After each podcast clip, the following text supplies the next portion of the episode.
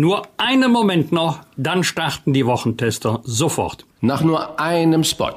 Dieser Podcast wird Ihnen präsentiert von Skoda. 40 Minuten? Boah, sind echt schnell rum. Ich wünschte, unsere Meetings wären auch so kurz. Dann hätte ich mehr Zeit für andere Sachen. Zum Beispiel diesen interessanten Podcast hier zu hören. Und ganz nebenbei meinen neuen Firmenwagen aufzuladen. Den 100% elektrischen Skoda Enyaq iV80. Denn der ist per Schnellladung in nur 40 Minuten von 10 auf bis zu 80% geladen. Und damit bereit für bis zu weitere 400 Kilometer Dienstreise. Skoda. Simply clever. Was war? Was wird? Bosbach und Rach. Die Wochentester. Powered bei Redaktionsnetzwerk Deutschland und Kölner Stadtanzeiger. Und hier sind die Wochentester. Wolfgang Bosbach und Christian Rach. Hallo und herzlich willkommen, Christian Rach hier aus Hamburg. Und aus Bergisch Gladbach grüßt herzlich Wolfgang Bosbach. Es war eine Woche zwischen Hoffen und Bangen. Denn erst stellte Angela Merkel Corona-Lockerungen in Aussicht, um kurz darauf ihren Gesundheitsminister Jens Spahn zurückzupfeifen, der kostenlose Selbsttests ab März angekündigt hatte. Ins Wochenende schickt uns die Kanzlerin mit der Warnung, die dritte Welle hat bereits begonnen. Wie finden wir Zuversicht in einer Zeit, die vielen aufs Gemüt schlägt und in der das traumhafte Vorfrühlingswetter die Hoffnung auf ein baldiges Ende des Lockdowns rapide wachsen lässt? Wir sprechen dazu gleich mit Deutschlands bekanntester Theologin, ehemaligen Bischöfin und Pfarrerin. Was war, was wird, heute mit diesen Themen und Gästen. Auf dem Prüfstand der Wochentester. Lockdown-Purismus gegen mehr Freiheit. Wie können wir untereinander ein bisschen versöhnlicher werden? Als Vorbild versagt. Warum schaden Vordrängler beim Impfen der Politik und am Ende uns allen? Vom Rätsmer-Entführer zum mutmaßlichen IKEA-Räuber. Wie konnte Thomas Drach so lange untertauchen? Heute zu Gast bei den Wochentestern. Dr. Margot Käßmann. Die evangelische Theologin spricht über lebensfremde Corona-Maßnahmen, Familien am Limit und ihr Entsetzen über den Kölner Kardinal Wölki. Und Sarah Brasak vom Kölner Stadtanzeiger ist die Politiktesterin. Ihre Einordnung der politischen Woche. Heute bei den Wochentestern. Und auch heute wieder mit dabei unser Redaktionsleiter Jochen Maas, der sich immer dann zu Wort meldet, wenn wir ein klares Urteil abgeben sollen. Hallo aus Köln, heute mit einer Anregung eines Hörers, der in der Veranstaltungsbranche arbeitet. Er hat uns geschrieben, dass er normalerweise im Frühjahr und Sommer die meisten Events hat und deshalb bei der Novemberhilfe komplett leer ausgeht, weil sie sich auf den November des Vorjahres bezieht, also auf November 2019. Unser Hörer findet das kompliziert und ungerecht ungerecht, dass nur Solo-Selbstständige ein Jahresmittel ziehen können. Er ist mittlerweile auch gesundheitlich schwer angeschlagen, hat unter anderem einen Hörsturz erlitten und ähm, wir wollen darüber heute sprechen, weil es Menschen und Schicksale wie diese sind, auf die wir die Politik in unserem Podcast immer wieder aufmerksam machen wollen. Denn Corona ist weitaus mehr als ein Virus. Nicht nur Virologen, sondern auch Psychologen, Pädagogen, Ökonomen und andere Experten anzuhören sollte aus unserer Sicht ein ganz, ganz wichtiger Auftrag sein für den Bund-Länder-Gipfel am 3. März. Wir wünschen von dieser Stelle von Herzen alles Gute, dass unser Hörer wieder auf den Damm kommt und äh, starten gleich in die Top-Themen der Woche nach einer kurzen Werbung. Wir bedanken uns bei unserem Werbepartner für die Unterstützung dieser Folge. Danke an dieser Stelle für das Engagement von Bookbeat, der App für Hörbücher. Unbegrenzt Hörbücher hören, wann immer und wo du willst. Und so viele, wie du willst. Das unterscheidet Bookbeat von anderen Anbietern, denn ob sie ein Hörbuch im Monat oder gleich 20 hören, das ist bei Bookbeat egal. Sie finden mehr als 100.000 Hörbücher in der App. Zum Beispiel auch meinen ganz persönlichen Tipp, der Wahl und das Ende der Welt. Eine großartige Geschichte. Also mein persönlicher Hörbuchtipp wäre Olympia von Volker Kutscher. Gemeint ist Olympische Spiele 1936 in Berlin. Das ist Band 8. Und Vorteil, man muss nicht unbedingt die ersten sieben Bände gelesen haben, um den Band 8 zu lieben. Volker Kutscher, Olympia, mein Tipp. Und das gute Bookbeat ist monatlich kündbar und Sie können die App jetzt mit dem Gutscheincode BOSBARACH in einem, zusammengeschrieben, einen Monat gratis testen. Unter www.bookbeat.de slash bosbachach in einem Wort können Sie sich Ihren Gratismonat sichern. Testen Sie die unbegrenzt Hörbücher hören Flatrate von Bookbeat unter www.bookbeat.de slash bosbachrach. Viel Spaß beim Hören. Wie war die Woche? Wolfgang Bosbach und Christian Rach sind die Wochentester. Tester. Wolfgang, es gab vor allem zwei Themen, die die Menschen in dieser Woche bewegt haben. Da ist zum einen die Festnahme des mutmaßlichen IKEA-Räubers aus der Rubrik Sex and Crime und zum anderen die Frage, ob die Kanzlerin nun lockern will oder nicht. Es gab von ihr in dieser Woche völlig unterschiedliche Signale, man könnte fast sagen Nebelkerzen. Du kennst Angela Merkel seit vielen Jahren. Hast du ein Gefühl dafür, wie und äh, was sie bei Corona wirklich will? Ich gehe mal davon aus, dass sie alles tun wird, damit ihr eines Tages niemand nachsagen kann, sie hätte durch eine falsche Politik Menschenleben gefährdet. Man kann natürlich darüber streiten, welcher Weg ist der richtige, um die Pandemie und deren teilweise dramatische Folgen zu bekämpfen. Aber richtigen Streit um das Oberziel gibt es ja nicht. Und das Oberziel war immer keine Überlastung unseres Gesundheitssystems. Alle Patientinnen und Patienten sollen die medizinisch notwendige Behandlung bekommen, einschließlich intensivmedizinischer Behandlung plus künstlicher Beatmung. Und ich gehe davon aus, dass das der treibende Beweggrund für die Kanzlerin ist, dass sie dieses Ziel unbedingt erreichen möchte. Denn äh, der Vorwurf, ihre Politik hätte Menschenleben gefährdet oder gar gekostet, das ist natürlich der massivste Vorwurf, den man ihr machen könnte. Und dann schiebe ich gleich noch eine, eine Frage an den ehemaligen Innenexperten und an den Rechtsanwalt. Äh, das ehemalige lässt du weg. das lasse ich gerne weg. Ähm, die Schlagzeile hat ja diese Woche wirklich äh, Deutschland erfasst. Der sogenannte IKEA-Räuber hat bis zu dieser Woche die Polizei in Atem gehalten mit einer Serie spektakulärer Überfälle auf Geldtransporter. Nun wurde dieser mutmaßliche Täter in Amsterdam gefasst und entpuppte sich, man höre und staune, als der ehemalige Renzma-Entführer Thomas Drach. Wenn wir uns alle erinnern, Drach hatte 1996 den Hamburger Multimillionär Jan Philipp Reenzma entführt und wurde dafür zu mehr als 14 Jahren Gefängnis verurteilt. Vor rund acht Jahren wurde Drach aus der Haft entlassen und konnte direkt danach untertauchen. Warum wird ein Entführer eines solchen Kalibers nach der Haftentlassung nicht überwacht oder wird er überwacht und es ist ihm nur gelungen, unterzutauchen? Und äh, wenn man sich die kriminelle äh, Karriere von Herrn Drach da anschaut, er hat schon mit 13 das erste Auto geknackt. Da konnte man ja wohl kaum von einer Resozialisierung ausgehen. Oder wie siehst du das? Also ich würde auch gerne wissen, unter welchen Bedingungen oder Auflagen Herr Drach aus der Haft entlassen wurde, ob es überhaupt Auflagen gegeben hat, wie zum Beispiel Meldeauflagen oder ob er sich in der Tat völlig frei bewegen konnte.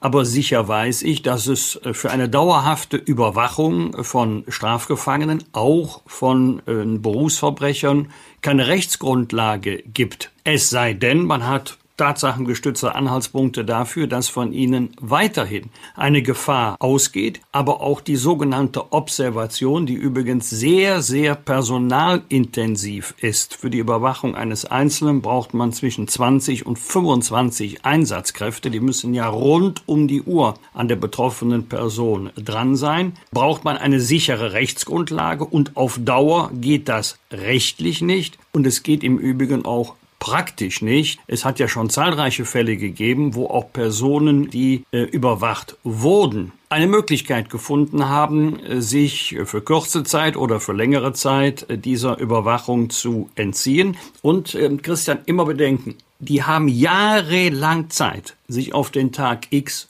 vorzubereiten. Wenn man dann Hilfe hat, dann ist es nicht unmöglich unterzutauchen, also äh, sich dem Radar der Sicherheitsbehörden zu entziehen.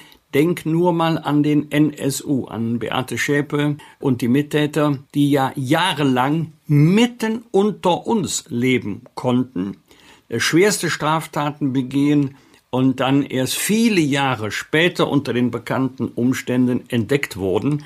Aber ich gehe mal davon aus, ohne Hilfe anderer geht das nicht. Aber auf diesen Moment ähm, kann man sich ja in der Haft jahrelang sehr intensiv vorbereiten. Klartext, Klartext. Wolfgang Bosbach und Christian Rach sind die Wochentester. Tester, Tester.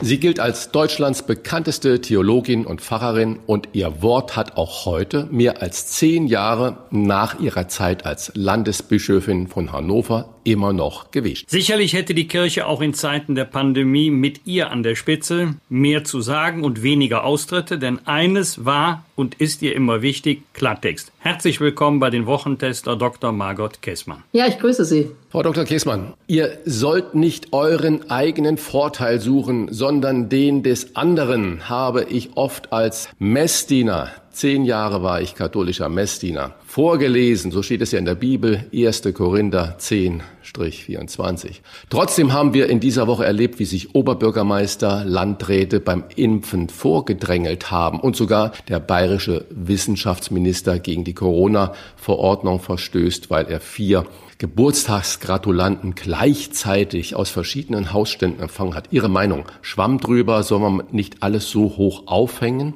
weil es auch nur Menschen sind oder doch genau hinschauen, weil für Entscheider andere Regeln gelten. Also ich denke, wenn Entscheider Regeln machen äh, für uns Bürgerinnen und Bürger, mit denen wir ja auch manchmal durchaus hadern, dann müssen sie auch glasklar sein in ihrem eigenen Verhalten und äh, dass nun so viele zufällig Landräte, Oberbürgermeister, irgendwelche Vorstandsvorsitzenden in der Nähe waren, wenn noch ein bisschen Impfstoff übrig war, das ist doch ein wenig merkwürdig und ich denke, jeder Oberbürgermeister, jeder Landrat hätte bei übrig gebliebenem Impfstoff ganz schnell ein paar ältere Herrschaften über 80 gewusst im eigenen Umkreis, die dringend auf ihre Impfung warten. Wir erleben seit einigen Wochen, freundlich ausgedrückt, ein Image-Desaster der katholischen Kirche, ausgelöst durch Kardinal Wölki im Erzbistum Köln, der die hohen Erwartungen an die Aufarbeitung des Missbrauchsskandals enttäuscht hat schadet er mit seinem Verhalten der Glaubwürdigkeit der Kirche im Allgemeinen, also nicht nur der Kirche in seiner Diözese.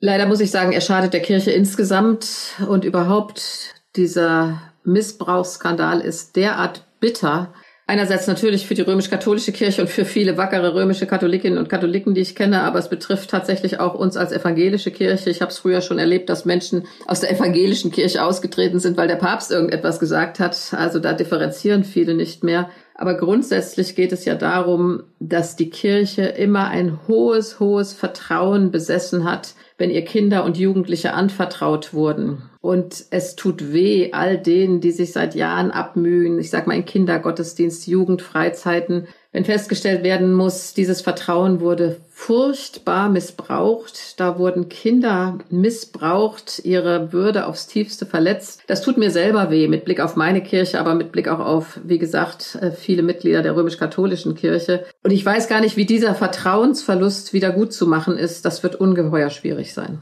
Wir leben in einer Zeit, in der Menschen, besonders auch Familien, oft, ich sag's mal, lax am Limit sind. Und äh, Wolfgang Bosbach und ich, wir haben schon oft darüber gesprochen, dass die Kirche eigentlich äh, abtaucht, dass man so wenig hört. Und ich sage, eigentlich könnte doch die Kirche viel Trost spenden. Warum wenden sich trotzdem gerade in der Pandemie so viele von der Kirche ab? Ist es der Wölki-Effekt oder dass der Augsburger Bischof sich ebenfalls beim Impfen vorgedrängelt hat? Bei vielen, denke ich, gibt es da eine Empörung einfach und sie sagen, da möchte ich nicht mehr dazugehören, das kann ich nicht mehr teilen. Und gleichzeitig erlebe ich auch im Gespräch mit Kolleginnen und Kollegen wie viel Seelsorge stattfindet, das ist natürlich nicht öffentlich, wenn eine ältere Dame dir zwei Stunden das Herz ausschüttet, wenn mir eine Pfarrerin sagt, sie kennt viel mehr Gemeindemitglieder jetzt sehr persönlich, weil das persönliche Gespräch so gesucht wird.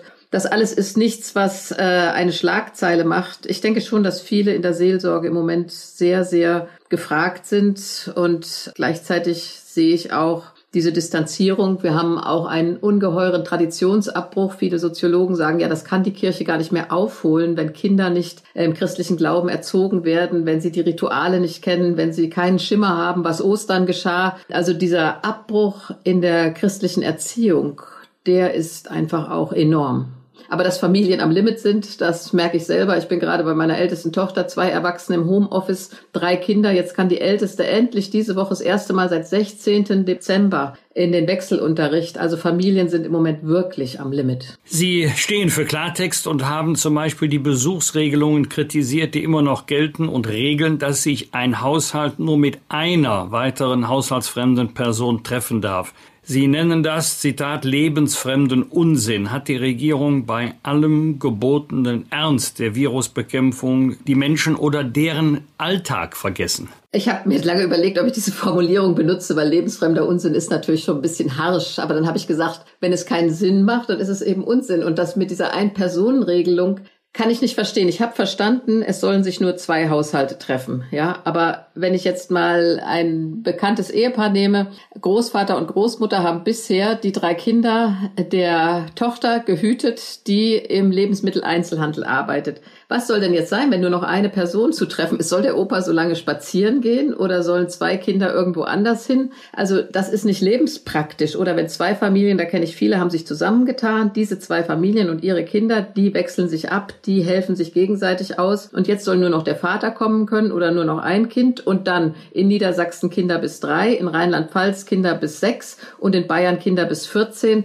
Also das ist für mich wirklich, muss ich nochmal sagen, lebensfremd. Ich verstehe, dass die Politik ringt darum. Paragraph 1 Grundgesetz, die Würde des Menschen ist unantastbar und Paragraph 2, jeder hat das Recht auf Leben und körperliche Unversehrtheit, irgendwie in Einklang bringen muss. Ich weiß auch, dass Politiker darum ringen und Politikerinnen. Manches muss doch ein bisschen mit der Lebenspraxis in Einklang gebracht werden, finde ich. Sie haben gerade schon das Wort gesagt, Lebenspraxis und haben auch eine Lösung oder einen Anstoß gegeben. Obdachlose sollen in der Corona-Pandemie geschützt in Hotels übernachten dürfen. Dieser Forderung haben sich dann in kurzer Zeit äh, rund 118.000 Menschen angeschlossen. Sie haben das Ergebnis der bundesweiten Online-Petition an Niedersachsens Ministerpräsident Stefan Weil übergeben. Hätte er oder die Politik da selbst drauf kommen müssen? Und die zweite Frage, hat er sich denn dazu geäußert? Also ich kann sagen, dass Ministerpräsident Weil bei der Übergabe gesagt hat, er wird das mit den kommunalen Spitzenverbänden besprechen. Nun muss ich allerdings sagen, hätte ich mir das wesentlich früher gewünscht, beispielsweise vor dem eiskalten Schnee- und Wintereinbruch, äh, den wir gerade hinter uns haben. Das ist doch auch Lebenspraxis, muss ich mal sagen. Da stehen Hotels und auch Jugendherbergen übrigens leer. Sie bekommen Überbrückungshilfen. Und dann leben Obdachlose in Gemeinschaftsunterkünften, sind da hochgradig gefährdet oder aus Angst vor der Gefährdung leben sie auf der Straße. Und wir haben jetzt ja etliche, die erfroren sind auf der Straße. Auch äh, Gemeinschaftsunterkünfte wurden geschlossen wegen der Ansteckungsgefahr. Das ist ja nochmal einen obendrauf gesetzt. Ja, einige sind aber offen geblieben, die ich kenne, aber da haben dann die Obdachlosen selbst Angst reinzugehen, weil es so eng ist, dass sie sich nicht anstecken wollen. In Hannover wurde ja auch die Marktkirche aufgemacht und dann wurde ausgemessen, dass in der riesen Marktkirche höchstens zehn Menschen übernachten können nach Corona-Regeln, wenn es regelkonform gemacht wird. Also da fände ich doch viel besser. Statt Überbrückungshilfen wird den Hotels etwas gezahlt dafür, dass sie die Obdachlosen unterbringen in Einzelzimmern. Das ist für die, das haben wir im Frühjahr erlebt in Hannover in der Jugendherberge, eine solche Entlastung und viele haben dann auch den Weg zurückgefunden, dass sie irgendwie für sich selbst sorgen können. Und gleichzeitig äh, haben die Hotels, die müssen die ja auch beheizen, die müssen das Wasser jeden Tag laufen lassen, damit das Haus äh, intakt bleibt. Also es wäre eigentlich eine Win-Win-Situation. Also Sie haben noch keine Hoteliers getroffen, die denken oder sagen, Moment, ich soll jetzt helfen, ich bin doch selbst bald pleite. Ich denke, Hoteliers äh, sind sogar sehr dafür, weil sie dann statt Überbrückungshilfen eben Übernachtungsgelder erhalten und ihr Hotel ja sowieso, das habe ich eben schon gesagt, das erzählen sie mir auch. Sie müssen ja jeden Tag in jedem Zimmer einmal das Wasser laufen lassen, sie müssen einmal durchheizen, damit das Hotel intakt bleibt, wenn es dann hoffentlich irgendwann wieder in einen Normalbetrieb übergehen kann. Und jetzt äh, hätte ich gern noch einen Rat von der Expertin für Trost und Interessensausgleich, wenn ich das mal so salopp sagen darf. Wie gelingt es uns denn in der Pandemie, die Lockdown-Puristen und äh, mit den Kämpfern für mehr Freiheiten zu versöhnen? Das sind ja zwei Lager, die sich oft schon fast aggressiv, unversöhnlich gegenüberstehen. Was würden Sie raten? Wie kommt man ins Gespräch? Meine Erfahrung ist, dass wir mit einem Teil durchaus ins Gespräch kommen, wenn wir versuchen, sag ich mal, mit vernünftigen Menschen die andere Seite hörbar zu machen. Ich verstehe ja Menschen, die sagen, äh, hier werden meine Freiheiten äh, eingeschränkt. Und wenn ich denen dann sage, ja, aber da gibt es andere, die haben Angst davor, äh, sie zu treffen oder allzu viele ohne Maske zu treffen. Die trauen sich nicht auf die Straße, die trauen sich nicht in den Bus, wenn sie da ohne Maske sitzen. Das ist doch eine Frage von Anstand und Rücksichtnahme. Manche erreichst du damit, andere überhaupt nicht. Bei denen hat sich die Sprache auch derartig äh, radikalisiert, äh, ich sag mal schon wirklich auch ins Unanständige und in eine Form, die nicht mehr kommunikationsfähig ist. Und gleichzeitig kann man werben bei den Überängstlichen, die sagen,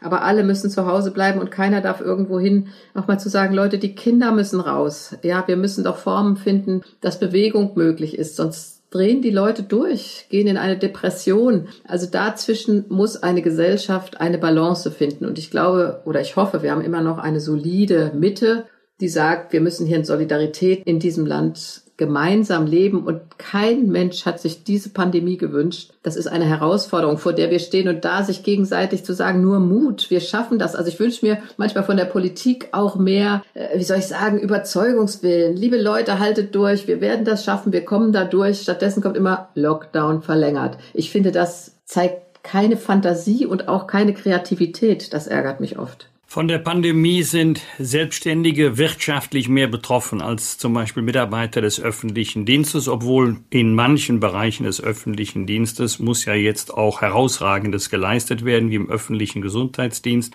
Aber angesichts der unterschiedlichen wirtschaftlichen Betroffenheit befürchten Sie soziale Verwerfungen und wenn ja, wie können wir die wieder kitten? Auf jeden Fall ist die Pandemie sehr ungerecht. Ähm, es gibt Menschen, die weiterhin ihre Rente erhalten oder ihre Pension. Andere können ihren Lebensmittelladen anderes aufrechterhalten. Wie gesagt, im öffentlichen Dienst ist niemand gefährdet. Viele äh, Unternehmen auch äh, können weiterarbeiten. Andere verlieren tatsächlich ihre wirtschaftliche Existenz, rutschen ab äh, aus ihr in Hartz IV und da könnte es doch auch eine Form des Soli, sage ich mal, eine Form des Ausgleichs geben. Das Leben ist nicht immer gerecht, das wissen wir. Aber in so einer Situation sollten die Starken für die Schwachen einstehen. Ich würde sagen, das ist Christenpflicht und eine Frage der Nächstenliebe, aber säkular gesprochen auch äh, der Solidarität. Und ich habe erlebt, dass die die haben, auch sehr bereit sind zu spenden. Wir sehen ja, dass ähm, die Spendenbereitschaft in der Zahl der Menge zurückgegangen ist, aber die, die spenden, spenden mehr in der Pandemie.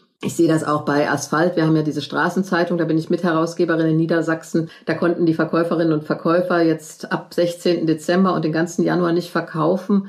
Da war so viel Solidarität. Also ich glaube, wenn wir daran appellieren, und da einen Fonds errichten. Auch da wünsche ich mir Kreativität äh, oder Unternehmen helfen, wieder auf die Beine zu kommen, den Einzelhandel stützen. Ich habe eine äh, Situation erlebt, da hat äh, jemand anonym für ein kleines Restaurant für drei Monate die Miete übernommen. Also sowas gibt es auch und das möchte ich eigentlich hochziehen und äh, ja, das könnte Schule machen. Was auch Schule machen könnte, ist natürlich der Umgang mit Feiertagen. Wir erinnern uns alle noch an letztes Jahr in der Zeit vor Weihnachten. Was wurde da drum gestritten und gerungen, das Weihnachtsfest irgendwie zu retten, dass man sich treffen kann, dass man vorher noch das ein oder andere besorgen kann und äh, dass es aber trotzdem nicht aus dem Ruder läuft. Nun naht das Osterfest eigentlich das höchste kirchliche Fest. Was raten Sie der Regierung? Wie sollen wir wir als Menschen, als Bürger, die sich auf Ostern freuen, die vielleicht Oma und Verwandte und äh, Familie besuchen wollen, wie soll die Regierung mit diesem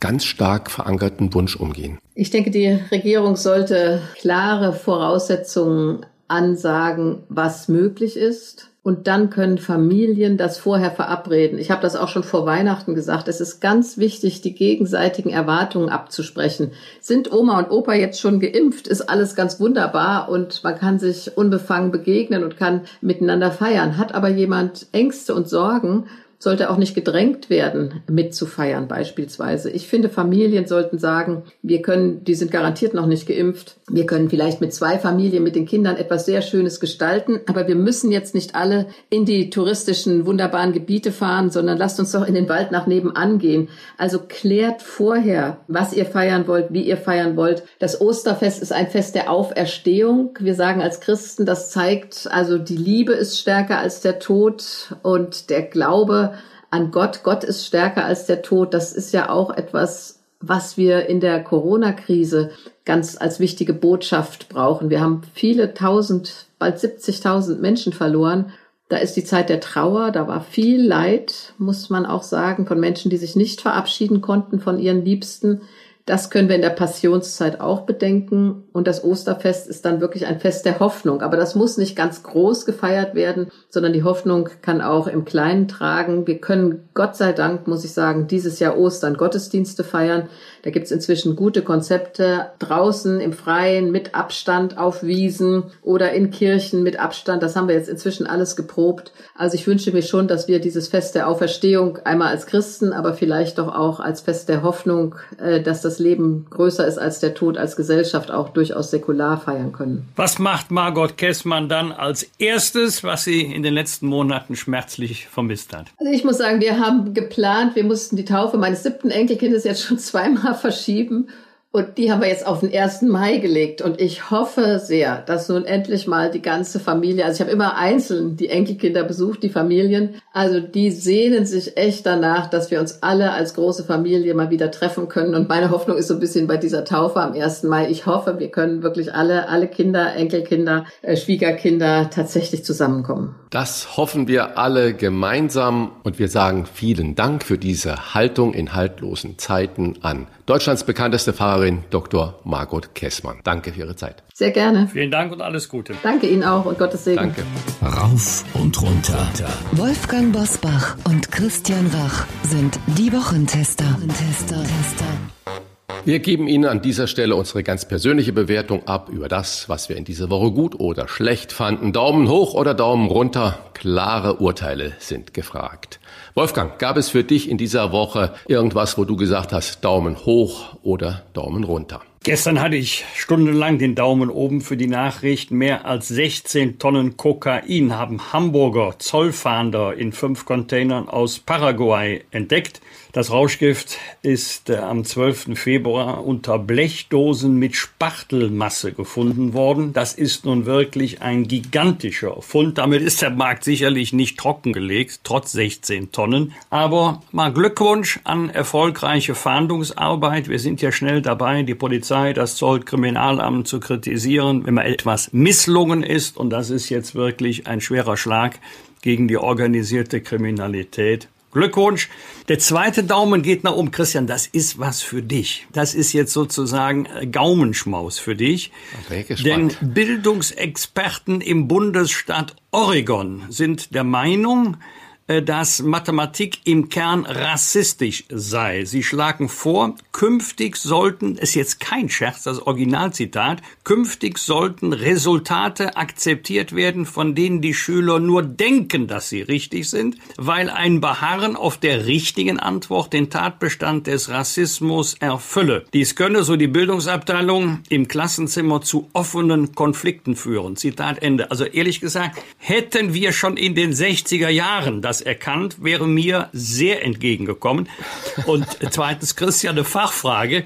Ist es tatsächlich so, dass es äh, in der Mathematik bei einer Aufgabe nur immer eine richtige Antwort geben kann? Oder wäre es jetzt mal unabhängig vom Thema latenter Rassismus in der Mathematik denkbar, dass man eine Aufgabe auch äh, zwei verschiedenen Lösungen zuführen kann?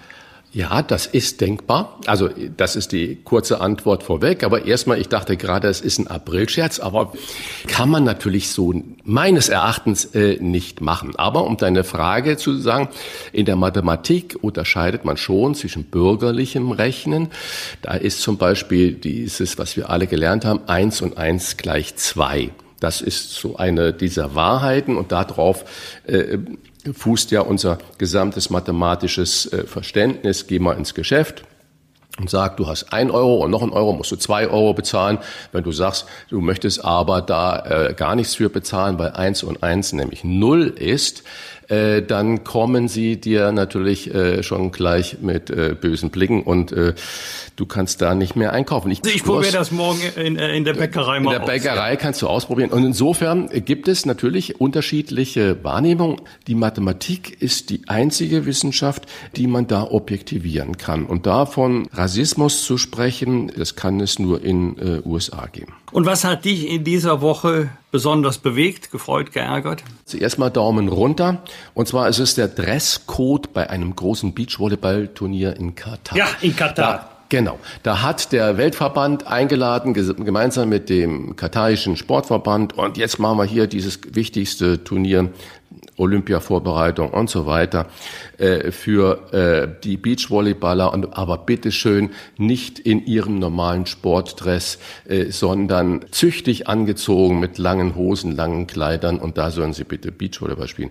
Und nur wenige Teams haben ihre Zusage unter großem Protest abgesagt und äh, es gab einen riesen Medienrummel und dann sind die Veranstalter und auch die Kataris wohl eingeknickt und jetzt darf man, und das ist dann der Daumen hoch, doch so spielen, wie sie immer spielen. Also äh, das ist auch nur so ein halber Daumen hoch, äh, weil ich verstehe das nicht. Wenn man das dort macht, dann natürlich unter den Bedingungen, wie der Sport immer läuft. Und äh, dann kann man natürlich eher fragen, warum, wenn den dortigen Moralvorstellungen das widerspricht, was ich ja auch dann irgendwo sehe oder nicht sehe, äh, dann sollte man doch sich bitte gar nicht um so ein Turnier bemühen. Finde ich ganz grausam, äh, dieses Hin und Her.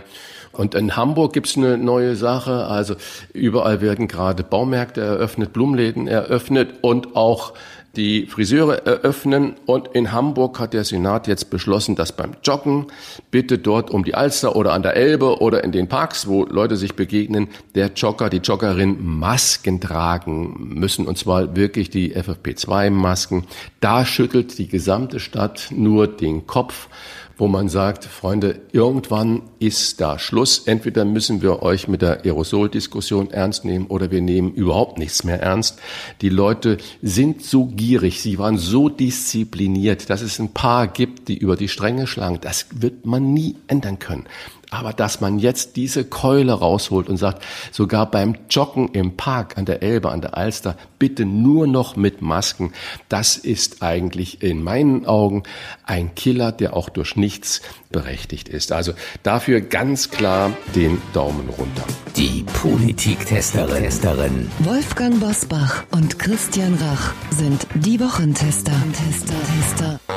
Die Einordnung der politischen Woche heute mit der stellvertretenden Chefredakteurin des Kölner Stadtanzeiger Sarah Brasak. Frau Brasak, guten Morgen. Bei welchem politischen Thema sagen Sie in dieser Woche Daumen hoch und bei welchem politischen Thema sagen Sie Daumen runter. Ja, guten Morgen erstmal und danke für die Einladung. Ich beginne mit dem Daumen hoch und ja, ein Daumen hoch, das sage ich zu den Nachrichten, die uns Anfang der Woche aus Israel erreicht haben. In den vergangenen Wochen war ja noch völlig unklar, ob Corona-Geimpfte das Virus weitergeben können, auch wenn sie selbst nicht mehr erkranken, was ja eine ganz wichtige Frage ist. Anfang der Woche hat dann das israelische Gesundheitsministerium zusammen mit BioNTech bekannt gegeben, dass der Impfstoff offenbar in rund 89 Prozent der Fälle zu einem Schutz vor Infektionen führt und das soll auch für das Mittel AstraZeneca ersten Daten zufolge gelten. Wir haben beim Kölner Stadtanzeiger mit Experten aus Köln dazu gesprochen, die diese Berichte für nicht komplett belastbar, aber dennoch ein sehr positives Signal halten. Und ähm, ja, jetzt mogel ich Ihnen gleich noch den zweiten Daumen hoch unter. In Kombination mit dem Frühling, der diese Woche ja ganz stark in der Luft liegt, fühlt es sich dann doch gleich so an, als wäre trotz drohender dritter Welle vielleicht doch ganz langsam ein kleines Licht am Ende des Tunnels zu sehen. Daumen runter. Was mich absolut schockiert hat in dieser Woche ist der Bericht zum Zustand der Wälder in Deutschland. Noch nie ist es den Bäumen so schlecht ergangen seit Beginn der Erhebungen im Jahr 84. Das ist ja die wirklich alarmierende Botschaft. Vier von fünf Bäumen weisen lichte Kronen auf. Betroffen sind sogar 89 Prozent der Buchen. Ja, wer ist schuld? Natürlich der Borkenkäfer, aber natürlich sind auch wir Menschen schuld. Ähm, es geht um Stürme, es geht um Dürre. Klimawandel ähm, hat unserem Wald, der als weitgehende Monokultur dafür natürlich auch immer anfälliger ist, im Jahr 2020 enorm zugesetzt. Ich möchte in diesem Zusammenhang gerne empfehlen das wunderbare, schon ein paar Jahre alte Buch äh, Die geheime Sprache der Bäume des Eifeler Försters Peter Wohlleben. Ich habe ihn mal interviewt und ich habe ihn auch in seinem Wald in der Eifel besucht. Das ist ja hier um die Ecke von Köln. Ich finde, das ist ein sehr kluger Mann, der erklärt, warum Monokulturen für den Wald so schädlich sind, was für Probleme Straßenbäume haben und wie gesunde Bäume über ihre Wurzeln kommunizieren und sich gegenseitig vor Schädlingen warnen planen können. Die Wälder in Deutschland sind unsere groß grüne Lunge und ich kann nur sagen, da müssen wir wirklich aufwachen, denn bis wir neue Bäume nachgepflanzt haben und sich der Wald erholt hat, das ist ja nicht eine Frage von Jahren, sondern von Jahrzehnten. Und ich glaube, wir haben da eher schon fünf nach zwölf als fünf vor zwölf. Das ist jedenfalls meine große Sorge. Unsere Politiktesterin bewertet, wer für sie in dieser Woche besonders positiv oder negativ aufgefallen ist. Frau Brasak, wer ist Ihr Aufsteiger oder Ihre Aufsteigerin der Woche? Da habe ich mich für jemanden entschieden, der völlig unbekannt ist und den man vielleicht nicht sofort mit dem Begriff Aufsteiger assoziieren würde. Eine Nachricht, die mich in dieser Woche aber sehr berührt hat, war die von einem Mann aus Nordkorea, der schwimmend nach Südkorea geflohen ist. Das muss man sich mal vorstellen. Der hat also einen Taucheranzug und Schwimmflossen, darunter eine Felljacke gegen Unterkühlung angezogen und dann hat er ungefähr sechs Stunden gebraucht, um diese extrem schwer bewachte Zone zwischen den beiden Ländern zu umschwimmen, ist dann durch einen Abwasserkanal Kanal unter dem Stacheldrahtzaun auf der südkoreanischen Seite an Land gekommen, wo ihn Soldaten dann schlafend gefunden haben. Und ja, erstens würde ich diese Geschichte gern mal verfilmt sehen. Und zweitens zeigt diese Geschichte, wie viel Menschen bereit sind für Freiheit, die wir ja gerne selbstverständlich nehmen, zu riskieren, nämlich ihr Leben. Und ich finde ganz grundsätzlich, dass Flüchtende in der Pandemie aus dem Blick geraten sind. Und ich finde es wichtig, immer wieder auch an sie und ihre Schicksale zu erinnern. Denn natürlich, die Corona-Krise trifft uns hart, aber die Ärmsten der Armen trifft sie noch unendlich viel härter. Und darum wünsche ich diesem mutigen Mann aus Nordkorea alles Gute und viel Glück für sein weiteres und hoffentlich besseres Leben. Er ist also gleichzeitig Aufsteiger und Auftaucher der Woche. Richtig. Und ähm, wer ist Ihr Absteiger oder sogar eine Absteigerin der Woche? Ja, ehrlich gesagt musste ich da nicht lange suchen und ehrlich gesagt ist es ein Mann. Ich finde, Jens Spahn gibt derzeit als Ankündigungsminister, wie er ja auch äh, sozusagen von der politischen Konkurrenz verspottet wird, er gibt nicht gerade eine glänzende Figur ab. Ich kann mich noch an den Tag seiner Ankündigung erinnern, dass es ab dem 1. März Schnelltests für alle geben soll. Da haben wir in der Redaktionskonferenz gleich gesagt, dann beantworten wir doch unseren Leserinnen und Lesern doch mal die Frage, wo sie diesen kostenlosen Schnelltest ab 1. März denn dann bekommen können und fragen bei der Stadt Köln und den Apotheken und den Arztpraxen einfach mal nach, ob das realistisch ist. Und ja, wir hatten wenige Stunden später das Ergebnis. Also die Stadt hat gesagt, nicht in unseren Testzentren. Die Ärzte haben gesagt, wir haben 2000 Praxen für mehr als eine Million Kölnerinnen und Kölner. Wenn wir jetzt kostenlose Schnelltests anbieten, machen wir nichts anderes mehr. Auf keinen Fall werden wir das tun. Die Apotheken haben gesagt, na ja, also prinzipiell schön, wir verdienen natürlich Geld damit, aber bei uns kommen 4000 Menschen auf eine Apotheke, ja. Es könnte also etwas länger dauern mit dem Termin. Wir wussten also schon an diesem Tag, das wird nie im Leben was. Eine Woche später dann ja auch die halb versteckte Aussage oder Ansage von Frau Merkel, dass diese Maßnahme jetzt erstmal nicht umgesetzt wird und dann am 3. März nochmal diskutiert wird. Und ich finde, so kann man das nicht machen mit den Bürgerinnen und Bürgern, weil das Vertrauen verspielt, ja, wichtiges Vertrauen in dieser Krise. Und zweitens, ist es denn überhaupt sinnvoll, dass sich künftig jeder vor seinem Kinobesuch auf Staatskosten testen lassen kann? Oder testet man dann nicht diejenigen lieber häufiger, sozusagen, die viel mit Menschen zu tun haben, Lehrerinnen und Erzieherinnen, solange diese noch nicht durchgeimpft sind. Also ähm, ja, das ist für mich wirklich ähm, beispiellos gewesen für schlechtes Krisenmanagement. Vielen Dank an unsere Politiktesterin Sarah Brassack. Vielen Dank für das Gespräch und bis bald. Alles Gute. Was wird? Was wird? Wolfgang Bosbach und Christian Rach sind die Wochentester.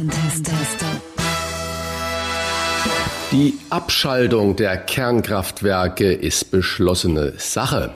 Am Sonntag vor 40 Jahren fand die bis dahin größte Demo gegen Kernkraftwerke in der Nähe von Brockdorf statt. Und heute sind sich Grüne und Union so nah wie nie zuvor. Was ist da passiert, Wolfgang? Das scheint so zu sein. Das wird vielleicht auch noch so lange andauern, also der von dir beschriebene Eindruck, bis die Wahlprogramme vorgelegt werden. Denn schwierig wird es für Parteien und Politiker immer dann, wenn es ganz konkret wird. Also wenn man in einem Wahlprogramm nicht nur Ziele beschreibt, die im Grunde jeder teilt, sondern auch den Weg dahin genau skizziert, dann wird man sehen, ob die politischen Schnittmengen für eine Koalition ausreichend sind oder nicht. Äh, meine Hoffnung ist, dass im Wahlkampf ähm, nicht nur in wolkigen Formulierungen schöne Ziele beschrieben werden, sondern dass man auch den Bürgerinnen und Bürgern ganz konkret sagt, welche Politik sie für die nächsten vier Jahre wählen sollen. Nicht, dass nach dem Wahltermin bei vielen sich der Eindruck verfestigt, wenn ich das gewusst hätte, hätte ich mein Kreuz woanders gemacht. Am Dienstag, lieber Wolfgang, wird der Friedensnobelpreisträger und ehemalige Kreml-Chef Michael Gorbatschow 90 Jahre alt. Hast du ihn mal persönlich getroffen in deiner aktiven Zeit? Und äh, was haben wir diesem Menschen zu verdanken? Die Wiedervereinigung hat ja wirklich viele Väter und Mütter. Ich habe schon oft die Kombination Name und einer der Väter der deutschen Wiedervereinigung gelesen. Aber eins ist klar, ohne Michael Gorbatschow, ohne Glasnost und Perestroika, also Offenheit und Umgestaltung, wäre die Wiedervereinigung jedenfalls zu diesem Zeitpunkt 89, 90 und jedenfalls in diesem Tempo gar nicht möglich gewesen. Eine beeindruckende Persönlichkeit. Ich hätte ihn sehr, sehr gerne einmal auch persönlich kennengelernt. Es ist ein Unterschied, ob man jemandem persönlich begegnet oder ihn nur aus den Medien kennt. Ich habe ja schon oft ähm, gelesen oder gehört, ich kenne sie aus dem Fernsehen. Nein, man lernt im Fernsehen keine Leute kennen, man erkennt sie. Das ist bei persönlichen Begegnungen ganz anders und er ist wirklich eine ganz beeindruckende Persönlichkeit, die Geschichte geschrieben hat. Am Mittwoch tagen die Ministerpräsidenten der Bundesländer. Ministerpräsidentinnen sind auch dabei mit Angela Merkel, um über einen weiteren Lockdown oder Öffnungen zu beraten. Wir werden die Ergebnisse am kommenden Freitag mit Ranga Yogeshwar einordnen. Auf diese Einordnung von diesem überaus intelligenten und weitsichtigen äh, Mann freue ich mich jetzt schon. Das waren die Wochentester mit Unterstützung vom Kölner Stadtanzeiger und dem Redaktionsnetzwerk Deutschland. Wenn Sie Kritik, Lob oder einfach nur eine Anregung für unseren Podcast haben, schreiben Sie uns auf unserer Internet- und auf unserer Facebook-Seite. Die Wochentester.de Fragen gerne per Mail an kontakt@diewochentester.de und wenn Sie uns auf einer der Podcast-Plattformen abonnieren und liken, dann freuen wir uns ganz besonders. Danke für Ihre Zeit. Freitag, Punkt 7 Uhr, die Wochentester einschalten. Diese 40 Minuten wurden Ihnen präsentiert vom neuen Skoda Enyaq iV80, der in dieser Zeit so weit geladen ist, dass Sie bis zu 400 Kilometer weiterfahren können. Mehr Informationen auch zum Geschäftsfahrzeugleasing von Skoda finden Sie auf skoda.de slash flotte-enyaq. Was war? Was wird? Wolfgang Bosbach und Christian Rach sind die Wochentester. Ein maßgenau Podcast. Powered bei Redaktionsnetzwerk Deutschland und Kölner Stadtanzeiger.